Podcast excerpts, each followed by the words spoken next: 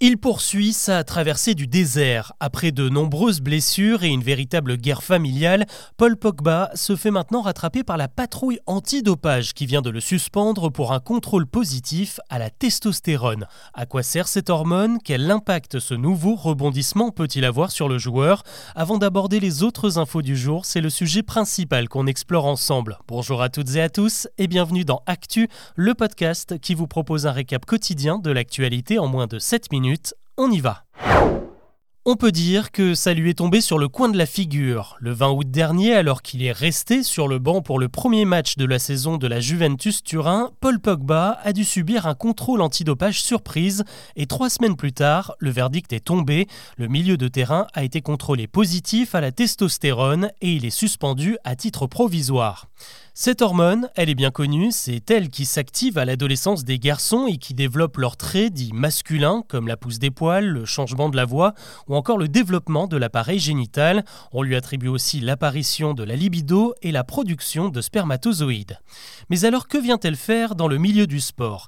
Eh bien la testostérone contribue également au développement des muscles. Elle favorise la récupération et booste la motivation, autant de facteurs qui peuvent parfois aider à réaliser des performances. C'est donc un produit dopant, un anabolisant utilisé depuis au moins les années 40 et qu'on retrouve dans toutes les disciplines. En cyclisme, c'était l'un des ingrédients du cocktail explosif de Lance Armstrong. En rugby, le troisième ligne du stade français André Stassen a été épinglé pour la même raison en 2019 et même le champion du monde de bridge a été contrôlé positif. Alors Paul Pogba est à un moment clé de sa carrière. Hein. Il vient de traverser un véritable enfer entre ses blessures à répétition, son éviction de Manchester United et de l'équipe de France, il n'a pas joué au Qatar, et son propre frère aurait tenté de le faire chanter et de le dépouiller de 3 millions d'euros. Désormais de retour à la Juve, le club qu'il a vu éclore, il aurait pu avoir besoin d'un petit coup de boost pour revenir au sommet, mais cela fait-il de lui un coupable?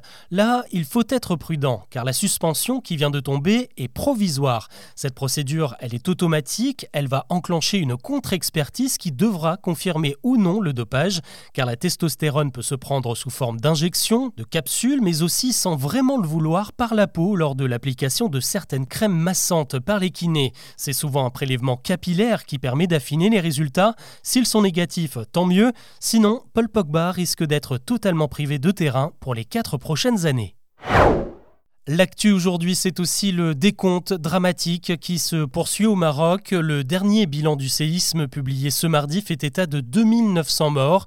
Et je vous en parlais hier, hein, avec les conditions d'accès difficiles dans certains villages et la quantité de bâtiments effondrés, eh bien ce chiffre devrait probablement grimper davantage avec 10 000 disparus comptabilisés. En attendant, on continue de se mobiliser. La Croix-Rouge et le Croissant-Rouge viennent de lancer un appel aux dons communs pour rassembler 100 millions d'euros indispensables pour mener à bien les opérations de secours. En parallèle, plusieurs métropoles françaises annoncent débloquer des fonds en urgence, 5 millions de la part de la mairie de Paris, 20 000 euros par la ville de Metz, 10 000 du côté du Havre ou encore 5 000 à Laval en Mayenne. Le coût des dégâts est toujours en cours d'évaluation, mais ce qui est sûr, c'est que la reconstruction va coûter cher. 500 écoles marocaines ont été endommagées et 300 000 personnes n'auraient plus de maison, selon l'UNICEF. Ils ont pris les devants. La plupart des distributeurs d'essence ont annoncé des opérations spéciales pour bloquer un peu la flambée des prix. Chez Total, par exemple, le litre restera à 1,99€ jusqu'à début 2024. Et chez Casino, on annonce des journées à prix coûtant tous les vendredis et les week-ends. Et chez Intermarché, même chose, les derniers week-ends du mois. Tous ces efforts ont été consentis avant une réunion des patrons ce mardi matin chez la ministre de la Transition écologique. Elle voulait justement leur demander d'agir par solidarité. En revanche, pas de baisse prévue dans les stations indépendantes où la barre des 2 euros est déjà franchie depuis plusieurs jours. Eux, ils ne connaissent pas encore les joies des prix à la pompe. Les candidats du Code de la route doivent s'adapter à partir de ce mardi avec la mise à jour de l'examen. Les 40 questions traditionnelles ont été revues avec des thématiques un peu plus développées comme la présence des vélos et des trottinettes sur la chaussée. Changement de forme aussi, il ne devrait plus y avoir de questions pièges. Les énoncés ont été rédigés de manière plus claire, sans ambiguïté. Les photos présentées se veulent plus réalistes également. La plupart ont été prises en situation sur la route avec des drones. Il n'y a plus d'image de synthèse. Euh, ce qui ne change pas par contre, c'est la fameuse barre des 35 bonnes réponses. En dessous, vous êtes bon pour repasser l'examen. C'est l'un des effets inattendus de l'inflation. L'argent de poche, lui aussi, connaît une flambée selon le baromètre de la banque en ligne PixPay présenté ce mardi. La vie coûte plus cher, donc euh, les parents donnent un peu plus à leurs enfants. Cette année, la moyenne de l'argent de poche est de 36 euros par mois. C'est 3 euros de plus que l'an dernier et 5 de plus qu'en 2021. En fait, ce montant varie surtout en fonction de l'âge. On donne plus de 50 euros aux ados de 18 ans. Il faut aussi euh, savoir à qui demander. Hein. Les papas seraient beaucoup plus généreux les mamans. Et enfin, ça dépend de la région. C'est en Corse, en PACA et en Île-de-France qu'on donne le plus. Une excellente nouvelle maintenant avec euh, la mise au point d'un vaccin contre le cancer du poumon, le plus mortel de tous. Le produit a été mis au point par un laboratoire nantais et les résultats sont prometteurs. Après un an de traitement, les patients ont un taux de survie presque deux fois supérieur qu'avec une chimiothérapie. Il provoque également moins d'effets secondaires et améliore la qualité de vie des malades. Il est actuellement en phase de test 3, celle qui précède la commercialisation.